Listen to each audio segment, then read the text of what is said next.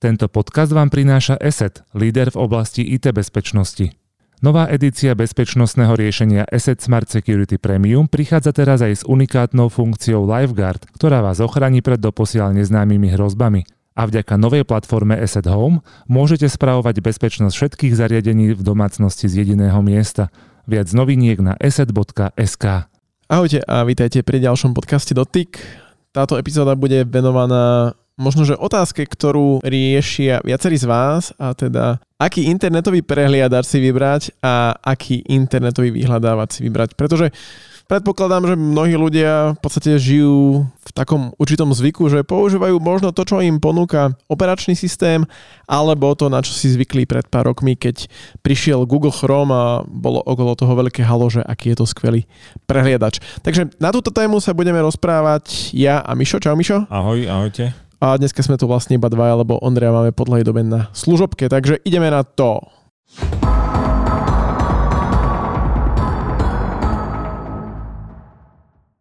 Mišo, podľa čoho si ty vyberáš internetový prehliadač? Alebo teda, bol si tiež v takej tej kategórii? Lebo ja si pamätám, že keď si tu bol Internet Explorer, potom prišiel Google Chrome, všetci používali Google Chrome, všetci používali Google vyhľadávač.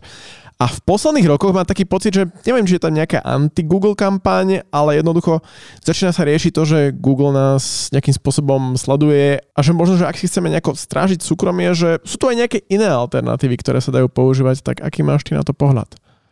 Je to dosť ťažké odsledovať si nejaké súkromie na internete a ja by som sa vrátil možno ešte k tým počiatkom, lebo ten výber prehliadača u mňa nebol jednoznačný, alebo on sa to mení v čase. Niekedy človek používa Internet Explorer, potom zase Chrome a tak ďalej, ale pamätám si, že kedysi bol Internet Explorer 3.02, to bolo súčasťou asi Windows 95 a vlastne oni to mali aj v tej štartovacej obrazovke, že to máš už tam vlastne priamo integrované. No a potom bol Internet Explorer 4.0, to bol prehliadač, ktorý dokonca fungoval na 3.11 na Windowse a mali jednu úžasnú funkciu, ktorú vtedy nikto iný nemal, a to sa volalo autokomplet. Ak si začal písať nejakú stránku, tak ti ju vyhodilo, nedoplňalo to myslím ešte, ale zobrazilo ti ten zoznam, no a ty si si mohol vybrať. Takže toto boli takéto začiatky, potom samozrejme bol nejaký Netscape Navigator, to bolo samozrejme, keď chceš byť taký akože geek a chceš volať čo znamenať v tej IT komunite, tak samozrejme, že používaš Netscape Navigator, nepoužívaš ten šitný Explorer.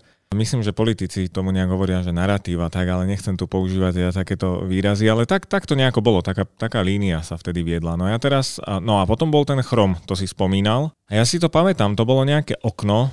Nič v ňom nebolo, žiadne doplnky. Firefox vtedy frčal, všetko si si mohol prispôsobiť, uložiť karty, ktoré si prezeral na neskôr. A prišiel potom nejaký Chrome a ja som bol taký nasrdený na to, lebo všetci to ospevovali, nič to nemalo, malo to jednu obrazovku, jeden riadok, kde si horko ťažko zapísal adresu a všetci z toho boli proste na vetvi a išlo mi to neskutočne na nervy, lebo to bolo proste od Google, takže sa z toho asi posaďme na stoličku. No a dneska používame Chrome asi všetci v nejakej prispôsobenej verzii. Tak ako ja si myslím, že ten Chrome v podstate spravil revolúciu, možno ešte väčšiu, ako ľudia očakávali, a hlavne pre mnohých ľudí je synonymum ten, že dobre, tak stiahnem si Chrome, dám si to všade, dám si to do počítača, dám si to do Androidu, dám si to do iPhoneu, dám si to do Macu dokonca a fungujú s tým. Sú tu potom nejaké iné alternatívy, ale ako som už spomínal v úvode, začína sa hovoriť o tom, že Google, sledovanie a súkromie. Ja teda, aby sme možno vysvetlili aj pre takých menej technicky zdatných, že čo presne znamená súkromie, lebo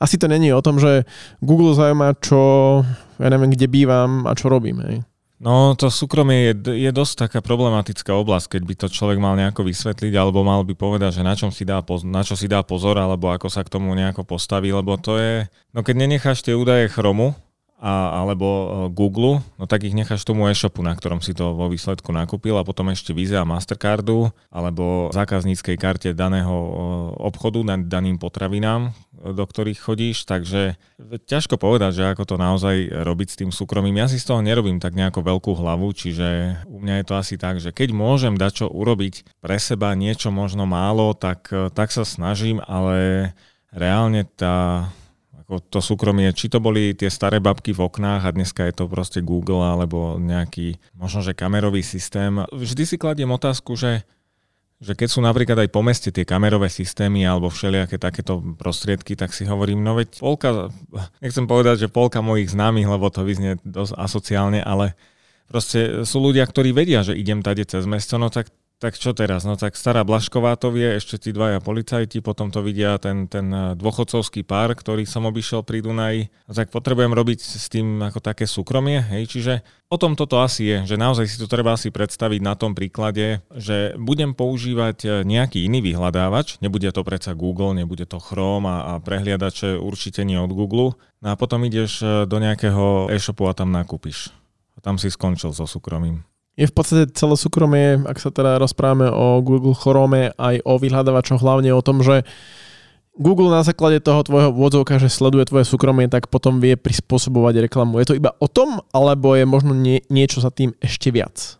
No on vie prispôsobiť tú reklamu, čo je niekedy dobré, ale vie sledovať všelijaké veci, lebo ja som bol na nejakej konferencii bezpečnostnej a tam ukazovali, keď pripojili Androidový telefón na Wi-Fi sieť, tak on tým razom posunie do tej siete 70 vecí o tom telefóne. Čo to je za telefón, aký je to typ, aký to bol hotspot, no proste toľko vecí, že by človek až neveril. Ale sú to normálne veci, ktoré vyžaduje ten protokol a potrebujú sa tie zariadenie nejako spoznať, potrebuješ sa identifikovať, takže toto sa robilo vždy, to nie je otázka teraz, že to je posledných 5 rokov, to je odjak živa tie zariadenia fungujú, veď JavaScript vie zistiť rozlíšenie tvojej obrazovky, vie zistiť, aké programy máš nainštalované, čiže toto všetko bolo ako súčasťou toho, aby ty si mohol mať v podstate v prehliadači všelijaké hry a rozšírené funkcie, čiže to nie je niečo, čo by bolo ako, by to nabudávalo to súkromie. No a keby som sa ešte vrátil k tomu výberu toho prehliadača, tak prehliadač a vyhľadávač do veľkej miery spolu súvisí, pretože dnes je prehliadač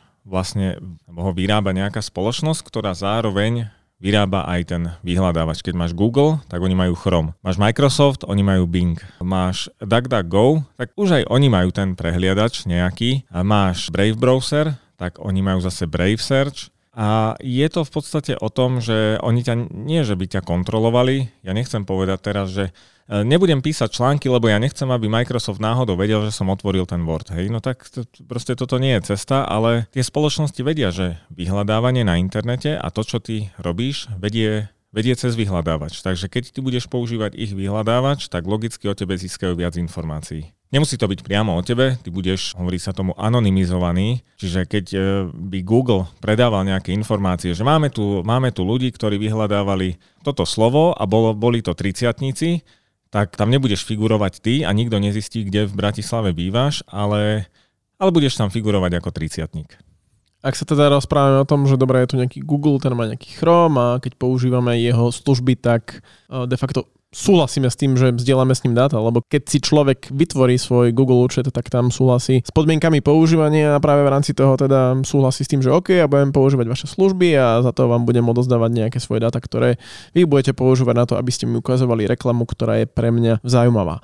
Potom ten protipól, ak tomu ja správne chápem, tak je tu nejaký Google a potom je tu DuckDuckGo, ktorý hovorí, že my ťa v podstate budeme chrániť, aby si mal svoje súkromie pod kontrolou, alebo že nebudeme takto využívať tvoje data, aby sme ti zobrazovali personalizované reklamy. Z čo potom DuckDuckGo žije? Alebo prečo to robí? Robí to pre naše modré oči? Alebo? Ani pre naše dobro. Tak celkom. Oni žijú z toho, že spolupracujú s inzertnými spoločnosťami, ktoré ti tiež môžu poskytovať reklamu alebo inzerovať u nich. Tak to funguje ako množstvo vyhľadávačov. Ide len o to, že keby som to zjednodušene povedal, tak to cielenie, alebo sa používa ten výraz z angličtiny targetovanie, nie je také presné, alebo nie je naozaj založené na tom, že si o tebe vytvárajú stopu. Čiže robil som naposledy taký článok o týchto vyhľadávačoch a veľmi ma prekvapilo, lebo vyšla správa z jedného pornoservera v Českej republike, ktorý vlastne vydal ohromnú nejakú, nehovorím, že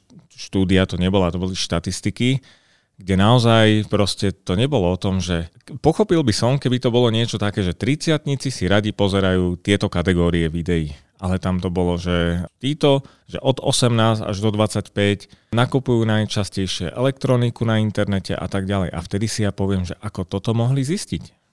Nepoviem, keby to vydal nejaký e-shop, ktorý predáva elektroniku, tak tam je to jasné, tie údaje sa zanonymizujú, ale na výsledok tej štatistiky oni ich budú mať, takže opäť spadneme niekde medzi tých 30-tníkov nebudú tam figurovať naše mená, ale už budú vedieť, že aké najčastejšie tovary kupujú alebo koľko peňazí minú na jeden nákup. Ale potom sa pýtam, ako je možné, že takéto informácie má server, ktorý má úplne iné zameranie. No a to sú práve tie cookies, on sa to tak nejako volá third party cookies, čiže ono sa to vyslovuje asi, že third party cookies, to sú cookies proste tretích strán, ktoré navzájom vedia vytvárať alebo uchovávať, alebo tie ďalšie spoločnosti si cez tie, myslím, že sa to volá cross-site skripty, vedia vytvárať tú digitálnu stopu alebo načítať ju potom. No a potom taký Facebook, lebo o tom to je, že písal o tom aj Fero Urban u nás, že prečo je facebookové tlačítko like alebo zdieľať na nejakom Pornhube. Takže ja neviem, ja zatiaľ som ako, vieš, že toto proste asi bežne nedoporučíš, že dáš si to na svoju zeď, že toto bolo dobré video. Hej.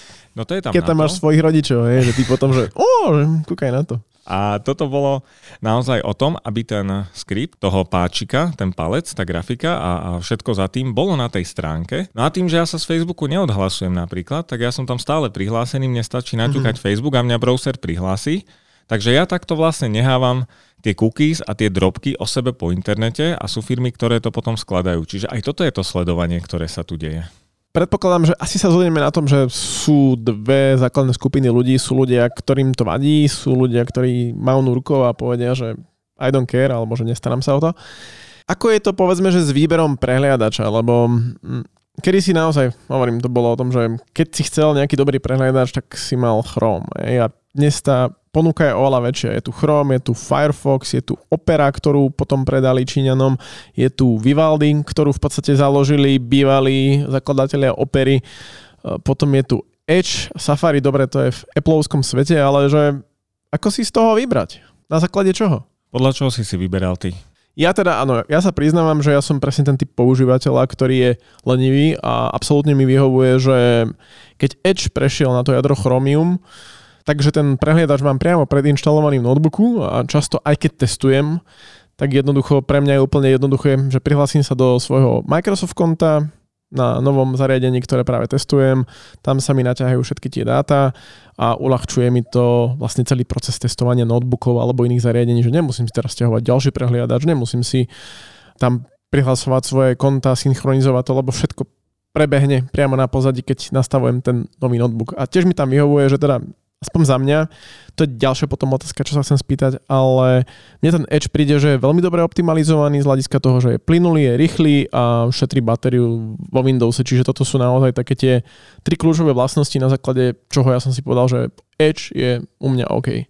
Ja som si vyberal na základe možno, že niekedy takých viac či menej hlúpejších dôvodov. Rád som tie veci skúšal. Napríklad, keď sme mali kedysi Pentium 133 alebo 166 alebo proste takéto veci, tak vtedy bola Opera jediný prehliadač, myslím, že po Netscape Navigatore, ktorý podporoval karty. Vlastne bol karty, nie je nový nápad od Chromu, ale to bolo veľmi dávno. Bolo to Opera. Dalo sa medzi tým celkom dobre prepínať. Tak vtedy to bola dlho Opera, mal som ju v takej červenej akoby téme, alebo ako to tam oni dávali. No a toto bol môj dôvod, no ale postupom času ja som potreboval akoby, nie že niečo viac, ale skúšal som niečo nové, takže keď prišli androidové telefóny, no tak to bol Chrome, lebo sa mi to synchronizovalo. To je to, čo hovoríš ty, že ten ekosystém Microsoftu, tak ono je to pohodlné, takže ja som dlho používal Chrome na počítači, na telefóne. Myslím si, že ten Edge, ktorý ty spomínaš, to už je ten chromiový. Potom bol ešte Edge a väčšine si neviem zapamätať, aký názov toho jadra to bolo. Nejaké, neviem ako, označuje sa ako Legacy. A ten pôvodný Edge a to bol najrýchlejší prehliadač, aký som ja kedy zažil to.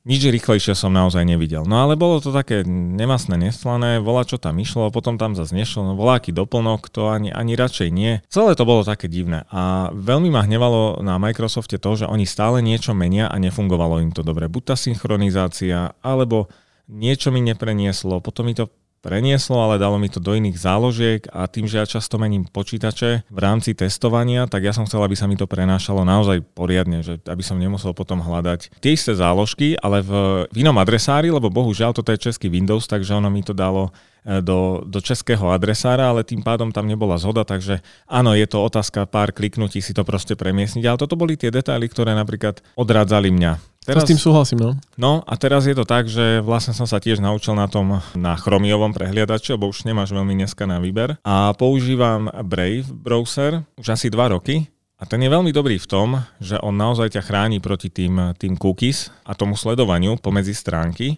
Čiže to sa mi na tom páči a teraz si niekto môže povedať, no a to každý vraví, veď Google mi hneď píše, že na vašom súkromí mi záleží. Alebo nám, no Google určite. Tam by sa dal, že hashtag ironia, lebo vlastne to musíme takto dodať, lebo to nie je vidieť, takže iba počuť. No, ten Brave Browser je naozaj dobrý, lebo on si pýta niekedy cookies na stránkach znova. On sa ťa po týždni znova opýta na nejakej stránke na to, či súhlasíš s cookies a hovorím, veď už som ich odsúhlasil. No, ono je to tým, že on vytvára, on maskuje tú tvoju digitálnu stopu a on vytvára taký nejaký jednoznačný identifikátor alebo taký otlačok na základe systému alebo na základe tých aplikácií, ktoré ty máš. A nie je to len na základe cookies, takže ten server ťa nevie zase identifikovať. Stáva sa to málo kedy. Stáva sa to podľa mňa v tých najvyhrotenejších prípadoch, čiže pri najviac agresívnejších stránkach, ktoré by ťa mohli nejakým spôsobom sledovať, ale takto som si to overil a páči sa mi to. Takže zatiaľ som na tomto. Existuje niečo ako najlepší prehliadač, alebo najrýchlejší prehliadač, alebo najlepšie optimalizovaný prehliadač hľadiska šetrenia batérie? Existuje asi tak ako najlepší smartfón. Čiže no, Brave Browser je napríklad trošku žravý, takže ono je to poznať, keď má človek nejakú NVIDIA MX kartu, že v počítači nie je len integrovaná grafika a tým, že je povolené hardwareové vykreslovanie, tak on sa okamžite napojí na ňu. Trošku to žerie baterku, ale nie je to nič dramatické, ale asi taký úsporný ako Edge nebude. Nehovorím, že ten Brave Browser je taký najlepší. Ja som si naň zvykol a už ho používam. A sekundárny mám Edge, ten čo je vo Windows, lebo je to pohodlné, takže asi na tomto nejako fungujem a myslím, že asi ešte dlho budem. Škoda toho Safariho, lebo ten zmizol, pár rokov to už bude a už je tuším, že iba pre Apple alebo tak nejak. Iba pre Apple zariadenie, hej. Tam možno, že potom, ak náhodou ste skúšali Edge, aj Chrome, aj Brave a nevyhovuje ma to, tak možno ako alternatívu z takých tých nových prehliadačov, tak Vivaldi ako celkom tiež podľa mňa môže byť taký čierny kôň na trhu. Vivaldi je brutalita. To by som povedal, že Netscape Navigator roku 2022, ale aj 2021, lebo on už má aj mailového klienta, on bol taký nabušený, že nástroj na poznámky. No kto sa rád hrá a kto naozaj to berie ako, že chce mať takéto prostredie, tak Vivaldi je super. Len asi je to tiež potom presne o tom, že nedá sa dať odporúčanie pre všetkých ľudí, ale je to skorej, že vieme vám dať zo pár takýchto typov, vyskúšajte si to, stiahnite si to a na základe toho, ako sa vám s tým prehliadačom bude pracovať, tak potom uvidíte, že ktorý bude ten správny pre vás. No je s tým trošku problém niekedy, lebo viem, že ja sa niekedy sám pomýlim a Edge mám ako sekundárny prehliadač a on otvára tú nápovedu vo Windowse po F1. Myslím, že ho mám nastavený na PDF-ka, na otváranie PDF-iek, to je taká anomália, že nechcem, aby mi to otváral Brave, ktorý to tak či tak vie otvoriť, ale koľko razy sa mi stane, že som už v tom prehliadači, lebo som si pozeral nejaké PDF-ko a potom zadám buď Facebook redakčný a potom pozerám, že zás ma odhlasilo, jak to, že tu nemám to heslo. Tak znova dvojfaktor a ja potom zistím, že veď ja som není v Brave browseri, ja som v Edge. No, oni sa tak na seba podobajú častokrát, že kým si to uvedomím, tak ja stihnem prejsť tou dvojfaktorovou autentifikáciou a proste si to potvrdiť aj tam. Ale to nie je problém, len to chcem povedať, že je trošku škoda, že tie prehliadače sa na seba podobajú, tak také najvýraznejšie odlišné sú pravdepodobne to Safari, ale to je len taká, no to je sa špecialita toho Apple, že tu ťažko budeme niekomu radiť, prejdite na Safari, alebo si chodte kúpiť MacBook, aby ste mohli naň prejsť. No potom je tu tá Opera, Firefox je trošku iný a Vivaldi je taký akoby odlišný, ale inak nechcem to povedať, že tie prehliadače sú jak na jedno kopyto, no majú jedno jadro. Dobre, prejdeme k vyhľadávačom, lebo to je tiež potom taká vec, že niekto si môže povedať, že ja nepoužívam Chrome, tak som anti-Google, ale hneď si to potom vyhľadáva cez Brave priamo v Google, takže plus minus je to skoro to isté. Ja teda priznám sa, že tiež som v minulosti experimentoval s tým, že skúsim sa odgoogliť na chvíľu, minimálne, že aký bude mať zážitok, tak skúšal som Bing, skúšal som DuckDuckGo. Ale čo mne osobne vadilo je, že tieto vyhľadávače ešte neboli tak dobre optimalizované, povedzme, že na slovenský obsah. Hej? Že keď som hľadal nejaké globálne veci, vedelo mi to vyhodiť, ale keď som chcel vyhľadávať nejaké veci, povedzme, že na Slovensku, tak tam som proste cítil, že ten algoritmus buď není tak dobre spravený, alebo že jednoducho ma ten vyhľadávač tak dobre nepozná ako Google. Aké máš ty skúsenosti, Mišo? No, je to tak, ja keby som mal poradiť napríklad rodičom alebo starým rodičom alebo hoci komu, kto chce proste naozaj len vyhľadať veci na internete, tak poviem, nešpekuluj, buď rád, že ťa Google sleduje, lebo ti dá čo najpresnejšie výsledky. a Google je už kompatibilný so slovenčinou veľmi dlho. Takže je to vlastne taká najlepšia asi cesta pre bežných ľudí. Ja používam DuckDuckGo už možno, že aj 3. rokom to bude. No je to návrat do niekoľko rokov späť v tých možnostiach, lebo keď zadám nejakú cenu, alebo teda, že chcem niečo nájsť, tak ma hodí na poľské stránky, keď je v koncoch. A to aj napriek tomu, že mám preferovaný jazyk slovenčinu, ale aj lokalizáciu v rámci geografickej polohy. Takže aj toto mám, ale stále ten DuckDuckGo nie je ešte taký ideálny. Startpage ako vyhľadávač je ďalší typ, ale je to podobné ako najlepšia alternatíva je možno, že nechcem povedať, že Bing, hej, lebo to je ako, že z blata do bahna, ale ono je to také. Google, Bing, to sú najprepracovanejšie prehliadače, vyhľadávače, ktoré môžeš mať. Tie ti nájdu všetko, môžeš to používať ako kalkulačku, keď zadáš počasie Bratislava, tak ti hneď vyhodí takú tú grafiku, ktorú ty si môžeš po hodine tam s takým jazdcom preskrolovať alebo zistiť, že aké bude počasie. A mne sa toto naozaj páči. To sú také malé somarinky, ktorých je tam veľa, takže v tomto Google jednoznačne vedie, ale akože myslím si, že ten DuckDuck je zatiaľ pre mňa taký akceptovateľný. Neviem, čo som momentálne získal na tom, že tie údaje, ktoré ja hľadám, nedávam priamo do Google, ale pocit je to dobrý. To mi teraz ináč pripomína, že čítal som taký článok ešte koncom roka 2021, že aký je najvyhľadávanejší výraz na Bingu. Netrúfam si hádať. Google. To je super. A to, áno, vtedy bola nejaká aféra, že cez Edge stiahol niekto Chrome, alebo tak. No, takže dobre, hej, no. Asi tak by som teda povedal, že je to tak, ľudia majú rôzne potreby, ale keď sa na to pozrieme naozaj na to masové správanie, tak tam je jednoznačne, že ľudia akceptujú to, že ich Google sleduje a sú teda kompatibilní s tým a berú to tak proste, že OK, tak ja dávam nejaké dáta a potom získavam za to to pohodlie. Hej, to ináč presne teraz to aj riešim. Testujem za dobu okolností Huawei P50 Pro a už presne sa teším na to, že keď vyjde tá recenzia, tak ako všetci budú hovoriť, že je to nepoužiteľný telefón a takto, že sa im nechce skúšať niečo nové, pretože sú pohodlní a sú OK s tým, že žijú v tom Googleovom svete. Hej, takže je to tak, nie je tam jednoznačný recept, že keď používaš Google, tak si lama a keď používaš prehliadač, alebo proste vyhľadávač, ktorý ti síce nenájde nič, tak si zrazu expert, lebo ty nedávaš veci Google. Myslím si, že naozaj treba zachovať takú zdravú mieru toho, že čo je súkromie, čo je moja pridaná hodnota, ktorá informácia reálne mi môže nejako uškodiť alebo nie, veď ako čo je na tom, hej, že niekto sa niečo dozvie, veď tá digitálna stopa nie je vždy negatívna. Čiže ja by som to bral takto, ako každý nech používa, čo uzná za vhodné a myslím si, že téma bezpečnosti alebo hľadanie nejakej rovnováhy v oblasti toho súkromia, že to je ohromný problém aj pre mňa, takže Google, Bing, to je klasika a ja odporúčam vyskúšať možno aj alternatívne vyhľadávače a ten prehliadač, ťažko povedať. Každý si nájde nejakú cestu a ja som zatiaľ na Brave Browseri, ale kde budem o pol roka, to sám neviem, lebo takedy rád vyskúšam dačo nové. Hej, a presne o tom je aj tento podcast, pretože podľa mňa ľudia fungujú v takých zaužívaných kolajách, hej, že ich ani nenapadne, že možno by som skúsil niečo nové, že či mi to dá nejaký iný používateľský zážitok a aj preto sme sa rozhodli urobiť túto diskusiu, kde sme tak zosumarizovali, že aký je stav nielen vo svete internetových prehliadačov, ale aj vyhľadávačov a možno, že sme sa snažili aj vysvetliť, že ako je to s tým Googlem, respektíve s tým jeho v úvodzovkách sledovaním, aby naozaj každý mal o tom určitú predstavu alebo aspoň trošku obohatil svoje skúsenosti. Takže asi toľko k tomu.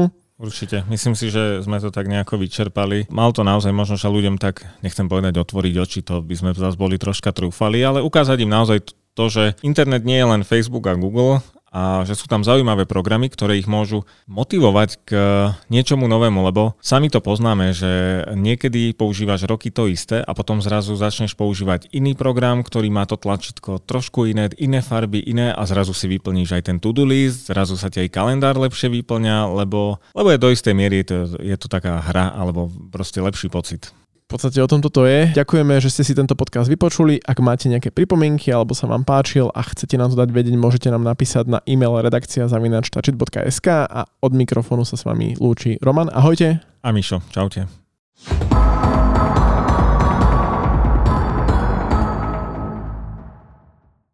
Tento podcast vám prináša Eset, líder v oblasti IT bezpečnosti. Nová edícia bezpečnostného riešenia Eset Smart Security Premium prichádza teraz aj s unikátnou funkciou LiveGuard, ktorá vás ochráni pred doposiaľ neznámymi hrozbami. a vďaka novej platforme Eset Home môžete spravovať bezpečnosť všetkých zariadení v domácnosti z jediného miesta. Viac noviniek na eset.sk.